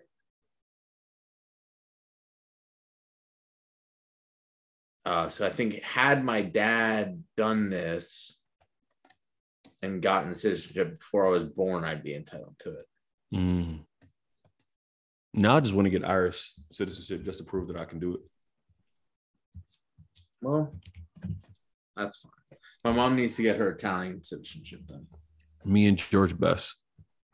Well, he's not Republic of Ireland. I don't care. He's Northern Ireland, which is equally confusing to Scotland. I don't care. Well, I'm gonna get a North Ireland. I'm gonna visit North Korea in the next two years because I'm about to meet Dennis Rodman next year. I'll say that's and- a great example of why the North version of something is not the same as the one that gets more commonly recognized. Whoa, whoa, whoa! North Philly Is different gets recognized way more than every part of Philadelphia because of the violence and the drugs, but it doesn't matter. We still get recognized more. I didn't say you don't get recognized more. I'm just saying they are recognized differently. like Northern Tell Ireland is about- different than the Republic of Ireland. Tell me something about South Philadelphia. A Bunch of bunch of Italian people there. Allegedly, why? Because the Italian market. That's that's racist. There's not a lot of German people in Germantown anymore. That's fair. There's an exotic meat market uh, down there where you can buy kangaroo. You got that right. I'm pretty sure that's still not legal, but we still rocking out. I don't know how they got that through customs. they, they had the permits in that shop all over the place. It's like, no, we swear this is legit. so like I remember thinking that, be like, they have so many permits on the walls. Dude, they are they printed those out themselves. They got like permits for like elephant tusks. I'm like, where you get ivory permits from? These don't even exist. Hey, I was gonna say it tasted good. The kangaroo did not taste good. Yeah, you said that. You said it was tough and gamey. It smelled like roadkill because there's no fat on it. I mean, I've eaten meat without no fat, but it still tastes. Oh yeah, good. that, that got asked in my team chat at work the other day, and it's like, "What's the weirdest thing you've eaten?" And I was like, "Well, it's either Rocky Mountain oysters or kangaroo." And they were like, "Where did you have the kangaroo?" And, and- or, or no, but I said, I, I, "I'm not sure which one's weirder." And they said, "Where did you get the kangaroo?" I said, "An exotic meat market in Philadelphia." I realized just saying that now that's the weirder one. 100%. It sounds fake. Where'd you get it from? The black web, the dark web. That's where I got and, it and they all said the same thing. It was like, there's no, that sounds so sketchy. I was like, I swear they had their permits. you know what they do? They probably put up a bunch of permits for shit that everybody can get. Like, here's my venison permit. Here's Yeah. my alligator permit, and then all the shit we, we did sell. buy, we did buy oh, elk there too. So yeah, makes sense. Okay, Rogan. Shit was good. What do you think? Excuse me. What do you think America will care about next? Nothing. I was gonna give you options, but okay. What, what were my options? Preserving of animal life, Yeah, the other one. finally recycling, No, definitely not that. Never mind. ending gentrification. America's built on gentrification. Mm, not really, because when Well, America, People now you, you can't gentrify something that nobody else has ownership to. Well, people had ownership, and then we just said they didn't. You're pretending like America looks at them as people. That's fair. um, well, the first two kind of go hand in hand of like animal lives and recycling, and no one gives a shit about those two things. May- Maybe we'll we'll want to go gentrify somewhere else, and just Mm. you know go back to an empirical state of taking over Canada or something. What do you think will happen first? America succeeds land or America expands its borders? Expands borders. Which country? Um, Because I low key think Canada's waiting for a problem to pop off. I, I don't believe the whole we're pacifists, we don't have a military. I think they've just been waiting, been like, let a motherfucker try me. yeah, they're, they're just sending out hockey enforcers. You think Wayne Gretzky can only shoot a puck? Okay. No. Um, probably Mexico. You think we could take over Mexico that easy? No, I didn't say that. I, I think we'll start with Cancun hmm and then we'll work our way. I feel like America would do some. I feel like we would do some dumb shit where we'd be like, we're taking over Honduras. We're gonna skip over Mexico. We're gonna go for the next closest country that we think we can reform. We could be like Mexico's still gonna be. We're gonna be like the first country that has expanded borders where there's a country in the middle of our country. Well, no, that's just like what an empire. Like we have like the Virgin Islands, we have Puerto Rico. Like I could see us No, no, taking no, the but, entire. no, no, but that, that's different though because that's that's not America. They don't have American citizenship. They can't vote. Like that's different. I'm talking about like, but they pay their that's like- taxes. yeah, they do. and you know what they you know what they've always said in America? Taxation is great without representation. That's what they said back in the day. I think back in the day, they was like, fuck, they found out about taxes. Yeah, no, I, I could see us taking over like a Belize. I can see us, you know what's I can see us being like, fuck it, we're going after Brazil. They're Christian, we're Christian, we're gonna make this work. We're just gonna go after Britain just out of sheer pettiness. No, we're gonna go after like the United Kingdom. We're gonna be like, we don't even The want the best part of it. Yeah, we don't we we want all of it. We want we want to be like, Ma- We want ma- everything. Maybe that's what Rob McElhenney and Ryan Reynolds are doing by buying teams in uh, Wales. It's like that's just everyone thinks it's all funny, and they're just slowly taking over all of Wales. Dude, I can 100% see us waging a war that means nothing just because we're bored. Like, I think Americans are bored. I think we're that just like, feels like the American way. nah, we usually create a reason why. I feel like this might be one Yeah. of those where we're like, we're not, No, I feel like this might be one of those- How, how often is it like really something that affects us? that's, that's a different question. We're bored. Mm, we, we, we're, we're America is the Rodney Harrison of this whole thing, where it's like we're gonna just convince ourselves that we're the underdog somehow. No one believes think- in our strength, and it's like I don't they think- do. I don't think that's it. I think that we find a reason to be the victim when we're the bully. Yeah, that was the Rodney Harrison. No, but I had never thought Rodney Harrison was really a bully. I thought Rodney Harrison was a lot No, of but he would player, he would but- try and convince the whole team no one believes in us. Dog, we're 17 point favorites. Everyone thinks Yeah, we're but good. How He's many like, nah, no one believes in us. We're the underdog. Yeah, but that's CTA. That's different. Is America C- I- the I don't know. America- countries? Yes. And Florida, and Florida is Aaron Hernandez. No, no, no. Texas. is Antonio Aaron Brown? Hernandez. No, no. Tex- Texas is Aaron Hernandez. Florida's Antonio Brown. Florida is definitely Antonio Brown because it's irrational. You don't know what's going on Yeah. there. And the Mississippi is Junior Seau. Is it? Everybody pretends like it's good until it ain't. Hmm. hmm And the entire Northeast is what? Just like quarterbacks. No, the entire Northeast is Peyton Manning's neck. Like we're gonna be great while we can be great, but when We're we fall hanging on apart, by a thread. dude, when we fall apart, you have to drag us to the finishing line. Yeah, that's not bad. I don't hate that. dude that's that that's like a wild thought like i, I firmly believe that if you took What, what's Brett Favre?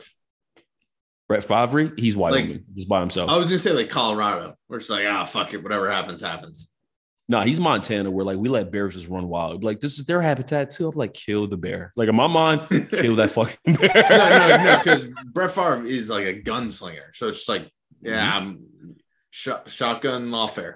dude i i anybody i never feel bad for any people who get remember the bear whisperer remember that guy No, this I was the assume mid- he was killed by a bear. him and his girlfriend was mauled by grizzly bears when he was trying to live in their sanctuary Sounds about right. And this was the this is the mid 2000s. There's a whole documentary about him, but then it became like this big tragedy, and I was like, "Where's the fucking tragedy? Like, what are we talking about here?" Like, I I met grizzly bears when I was in Washington, four of them. I was like, "Nope." I was just straight up like, yeah, uh-uh. they're big. I- they're they're big and they're bears. Dude, anything that's that's that big, that's also faster than me, that's also stronger than me, that also can climb, fish, and swim better than me, but also they don't even do the courtesy of killing you before they eat you. They eat you while you're alive. I can't fuck with that. That's efficiency. I respect that. No, that's why guns were created. Fuck that. Like, what are we talking about here? No, You see, my thing is you shouldn't be that close to a bear. I don't think that bear should be that close to me. I think that was different. No, it depends where you are. If, if you're in a bear, I was in a city. No, I yeah, for you city. that's cool. If if you're in a bear sanctuary, that's on you. You oh, deserve Oh, I die. agree. I agree. I don't believe in any wildlife attacks because we're in their habitat. I've never seen a wildlife attack in my home. Never. No shark has ever Hey. swam through my living room. That's that's the classic orca right there. There have been no fatal attacks on humans in the wild, only in captivity. I believe that, man. The only, Speaking of which, I watched fatal- Free Willy again the other night. Still a phenomenal movie. One and two are phenomenal. Yeah. Well, one is on Netflix, so that's the only one I watched. But two is also Is one the, phenomenal. the song with Michael Jackson? Or is it number two? Michael Jackson has like the, the title track of one of those. I think movies. two. That's crazy that Michael Jackson had to get the sequel. That's how big Free Willy was. Yo, Mike, you can get the The sequel, goat. dog. We got this one figured out. Free Willy is the goat. Orca's Dude, I remember when Free Willy came out on tape Mhm. and the, the box was like white and blue. And like my cousin had it. Yeah, I, I, I still own Free Willy on VHS back home. I only own two tapes on VHS, and it's Space Jam and the Pokemon promo series. We still got a came out. few, I think. I found No, not we. I'm talking about me. My Yeah. family got tapes. I'm talking about like ones that are mine. I only have two left. Well, I just have to reclaim my property. I think. What's your what's the best movie or show you've ever watched on tape compared to digital? I already got mine in, in tuck.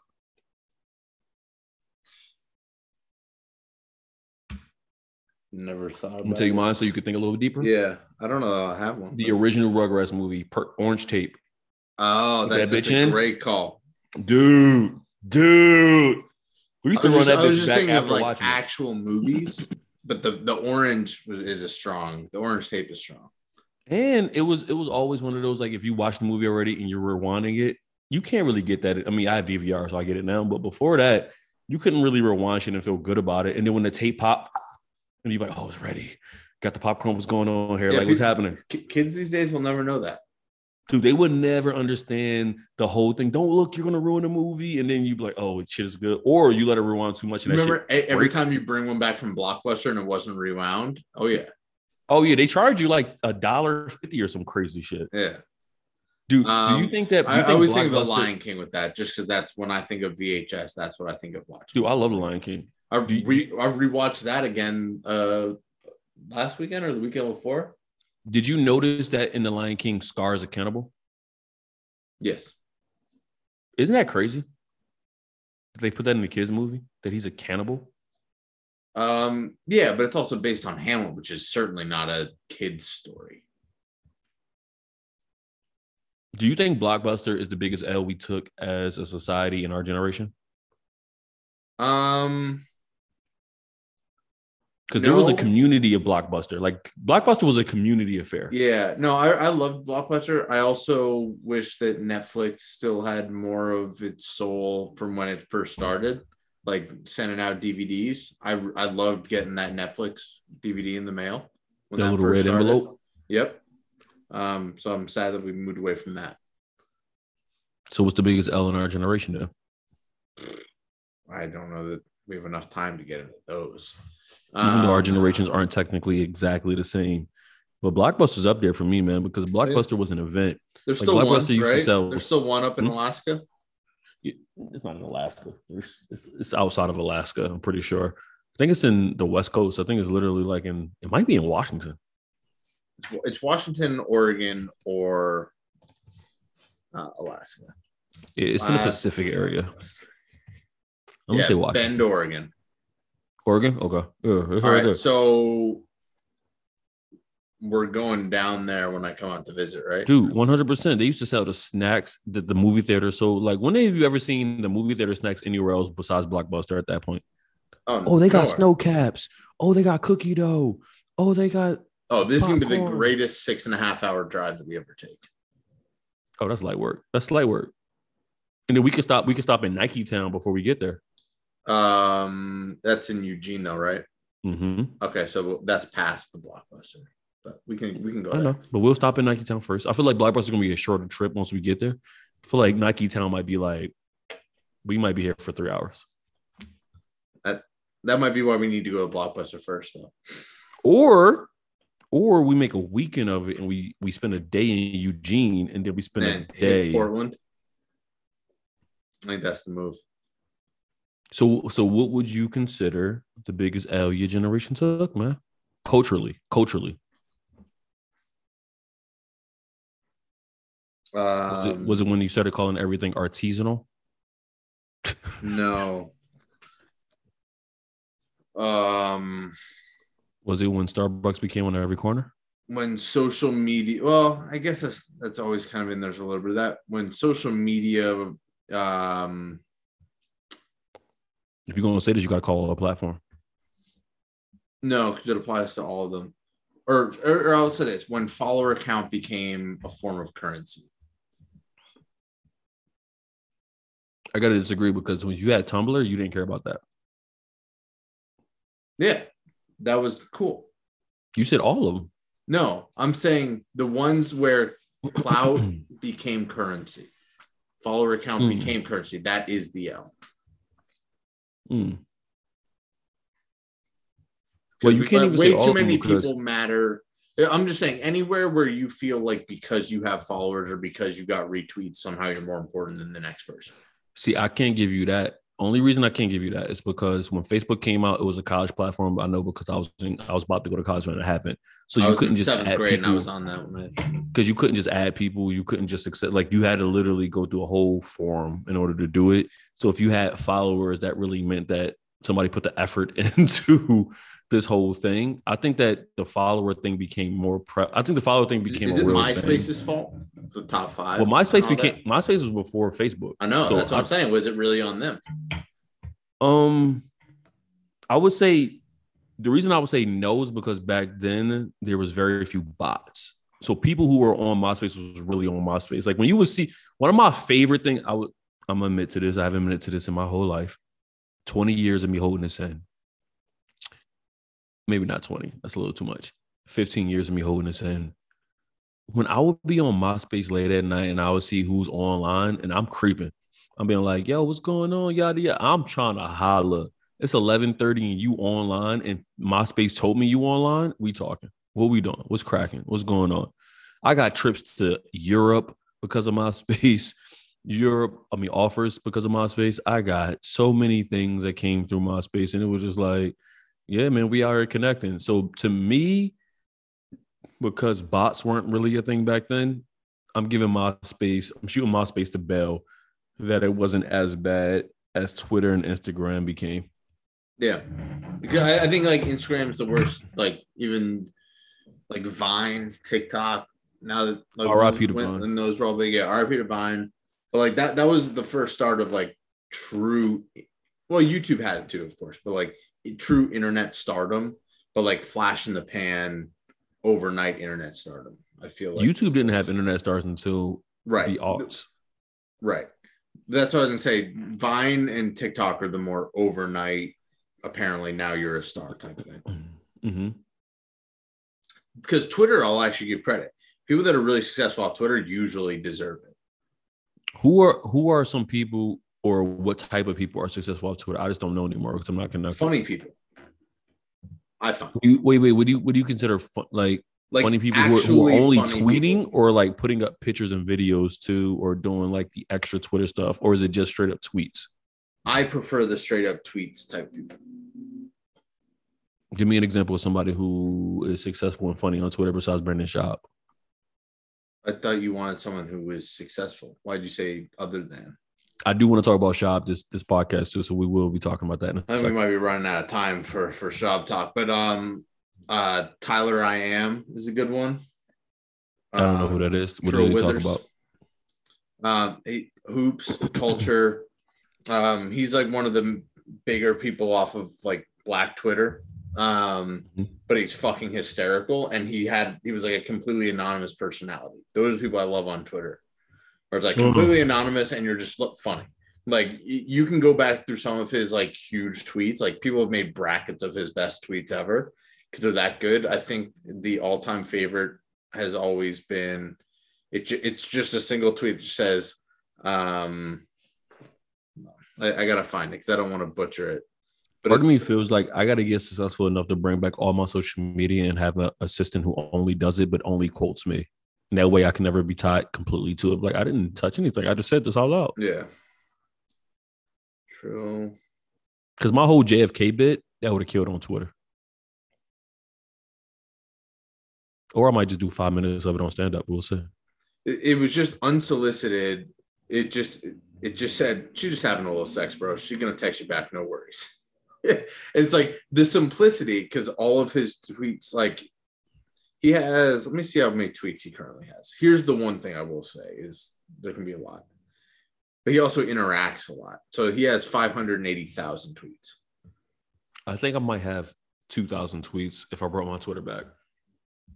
but like a lot of his is interacting with um yeah you ever seen your mama strung out while you study division Yes, actually. these are his tweets um and then in the same breath he did a tier list of frozen pizza and and he does videos but he's like now done it into like now he does videos and interviews with the nba like hall of fame alumni or nba alumni um Is there money in this though? Yes. Well, not necessarily in Twitter itself, but what you can get it Parlay into. from Twitter. So, like, he was with Barstool for a while, and that's how I first became aware of him. And he had a huge podcast, very successful, hmm a lot like ours, where like, except theirs were like four hours long, and they might get into the intro music an hour and fifteen minutes in, and all of their ad reads that were supposed to be forty seconds would be ten minute banter. I, I once watched one of their podcasts where this is an NBA podcast. They just watched Pedro Martinez pitch for three hours in like an old recording and commentated on it. It was the most ridiculous thing. So let me ask you this. But If it's, we- it's the community that it creates that I love for him too. Okay. It's like it's like everyone responds to him with his type of humor, which mm-hmm. then becomes a more cyclical community, which I really like. if you and I really sat down off camera and put together a game plan, how fast do you think we can get signed by Barstool? Now, I don't know. I mean, if take into account, wait, we wait, we take in into on that- account, take into account I will bring all my social media platforms back if we put together a plan. I'm like, yeah, we want to just do this on our off time. We're going to do this, yada, yada, yada. Because we have stories that we've never told on any podcast ever that we talk to each other about that are like ridiculously Yeah. incriminating. And it's like one of those Um, things. Like, this is like, I would say this is like the mild sauce of our actual conversation, this podcast. Oh, for sure.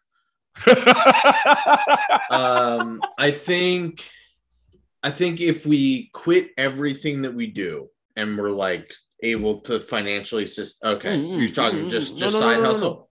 I'm talking straight side hustle. Like our lives don't stop because of this. Okay. Um.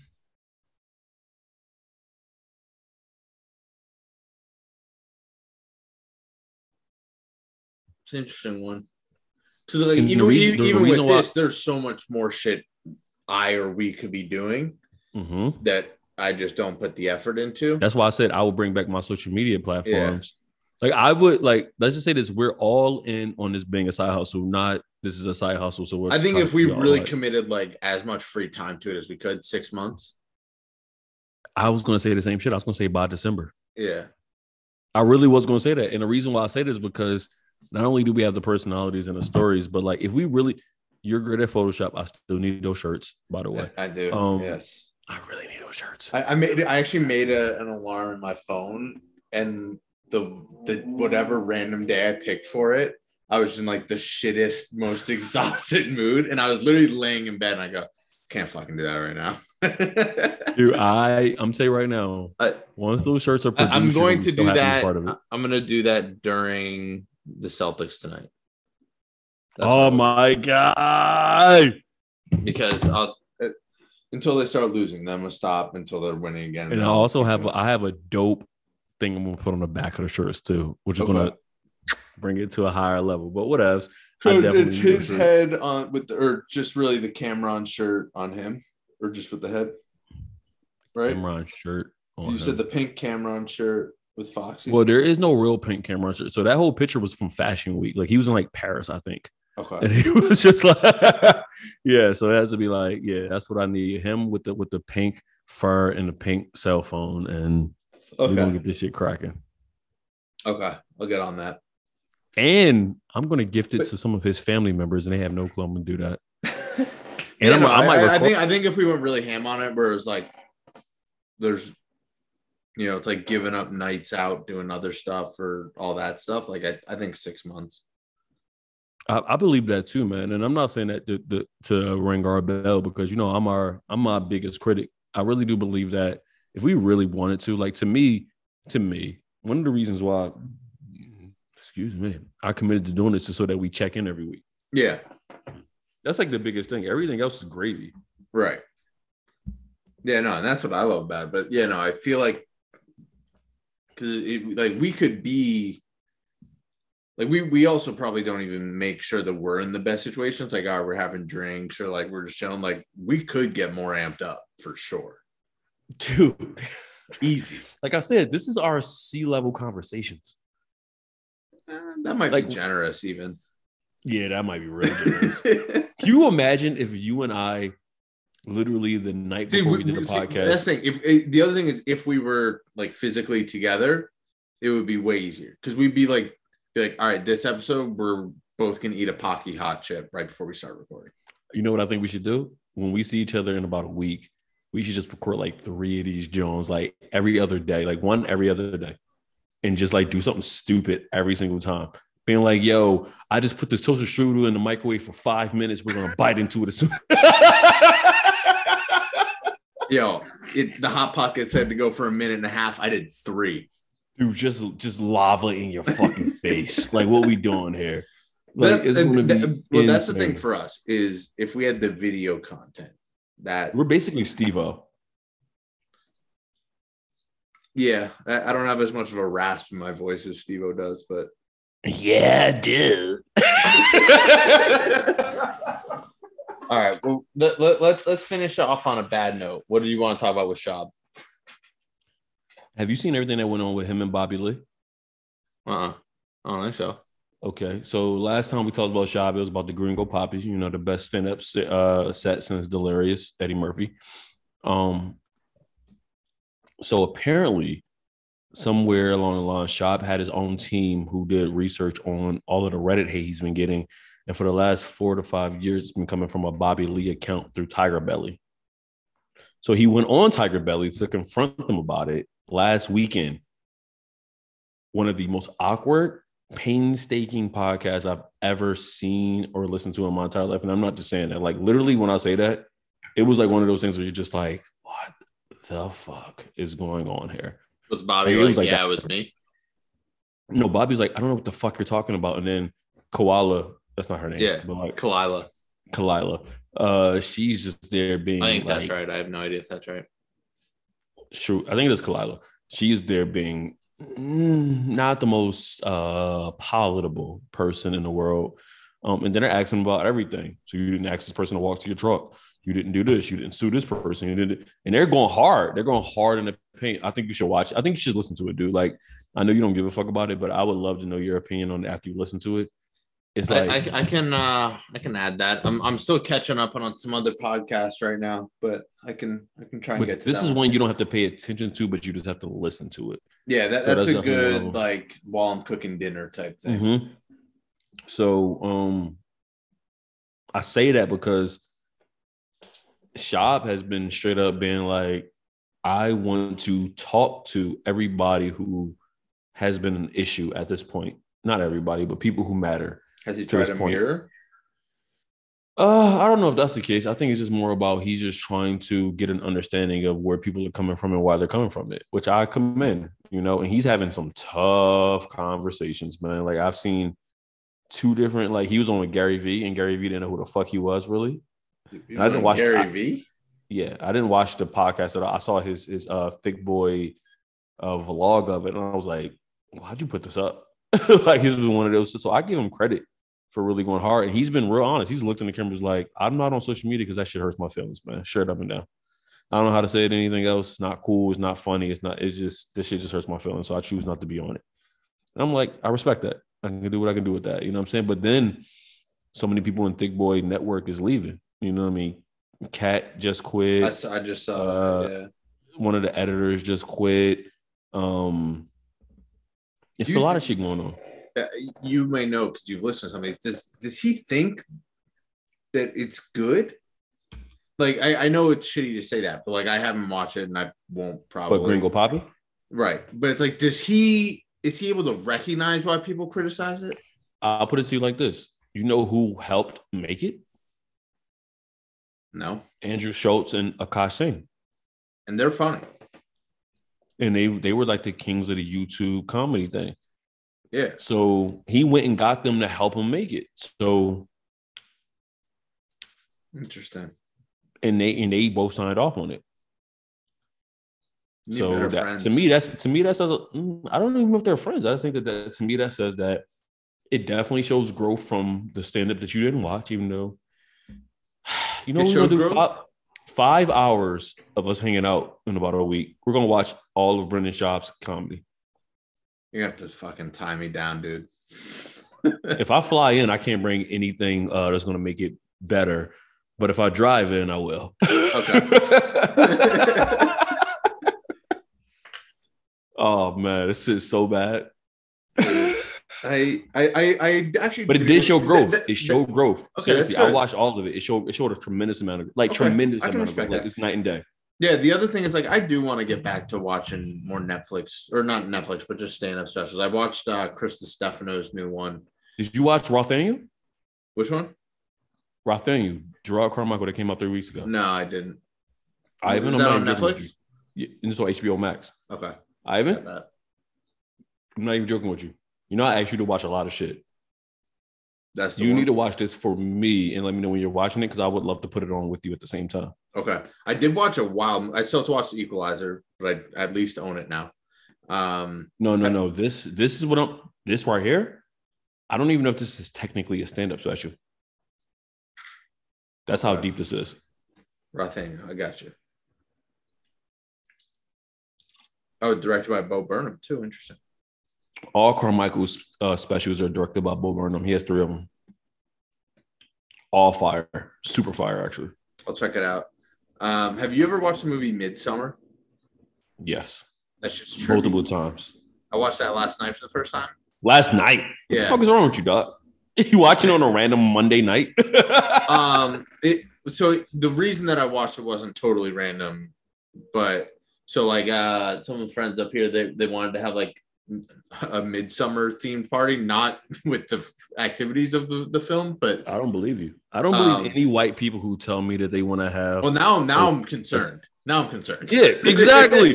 hey, man, we're gonna do this whole slavery thing, but not in the same shackles Yeah. and chains. but but uh i was like so i i've been like okay i need to watch it and i knew that people thought it was a really good movie but it was like Mhm. every time that i went to watch it it was like two and a half hour run time just not feeling it whatever night and last night Oh, i was was like, long as shit. Yeah.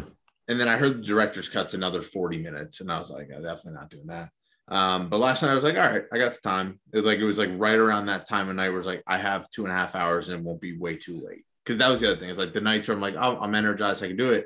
It's already 8:30 and I'm gonna be miserable like the next day. But yeah, no, Why don't you just it. watching it? Why, why don't you just watching in segments then, like things like that? Oh, I can't do that.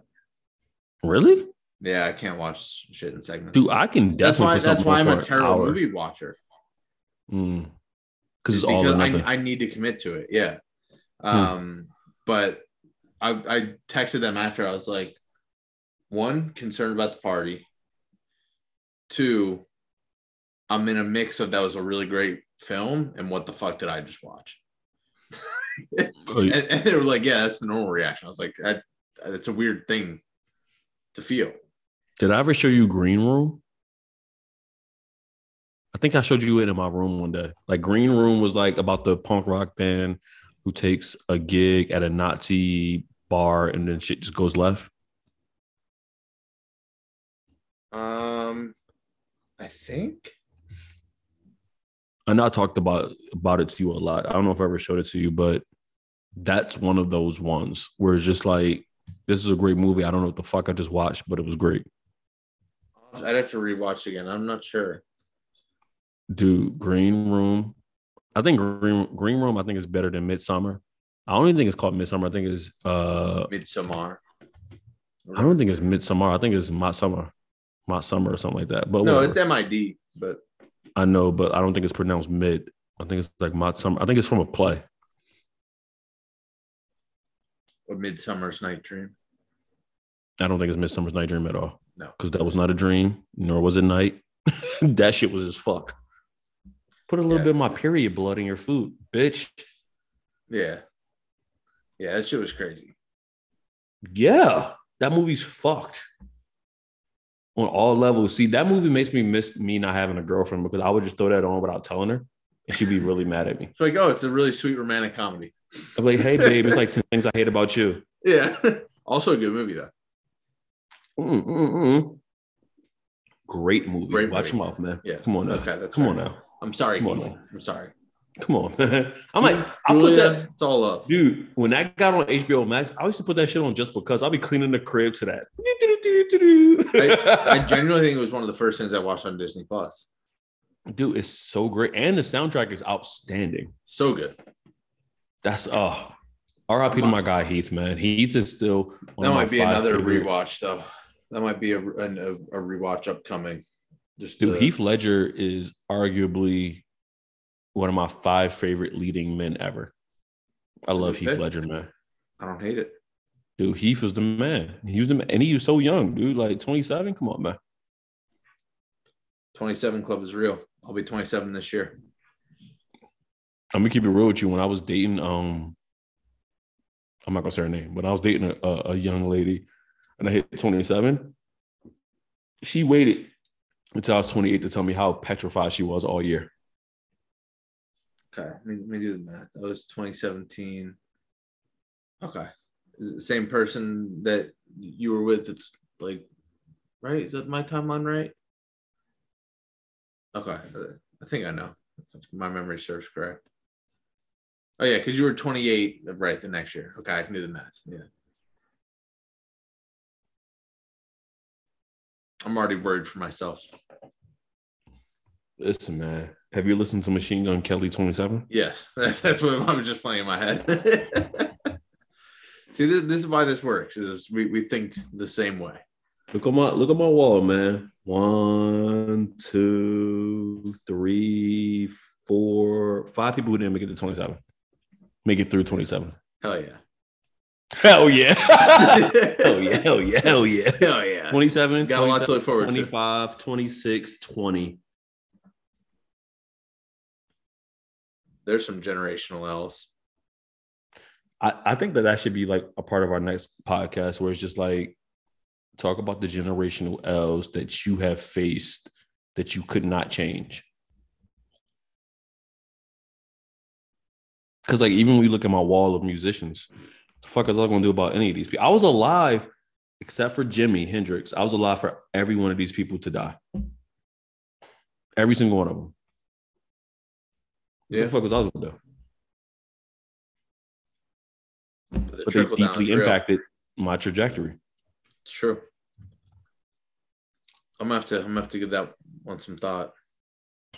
And uh, eat a bag of baby dicks to Mac Miller's drug dealer who just got 17 years yesterday. It's crazy that that can get you. Like that's not more. Yeah, you would think that that's a murder charge. Correct. And Mac died. What what has it been? Four years now? I thought even more maybe. Uh, 'cause- September September of 18. So yeah, almost four years. Shit's Because it was because he he died. I think two days before my birthday. Yep.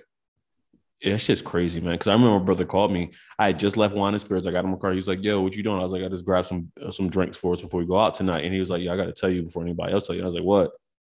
And he was like, "Yo, Mac Miller just died." And I was like, "What?" Because remember, I worked at St. Joe's and he just performed at the Yeah. spring concert. I was like, "Get the fuck out of here!" He's like, "I'm telling you, bro, he just died." And then I hit up my girlfriend at the time. I was like, "Yo, Mac Miller just died." And you know, she's you know what this fucking harlot said to me? She was like, "Are you going to get like this when every celebrity dies?" And I was like, She is not quite What? right. She was not quite right. "Dude, I wanted to call 13 sisters and just put feet and hands on her." I'm like, "Celebrity?" I didn't even think about Mac Miller as a celebrity. Yeah. Like, I literally looked at him as a Pennsylvania boy who made Local legend. Yeah. Dude, fuck her, fuck that. But we're quite right, even though she wasn't. Amen.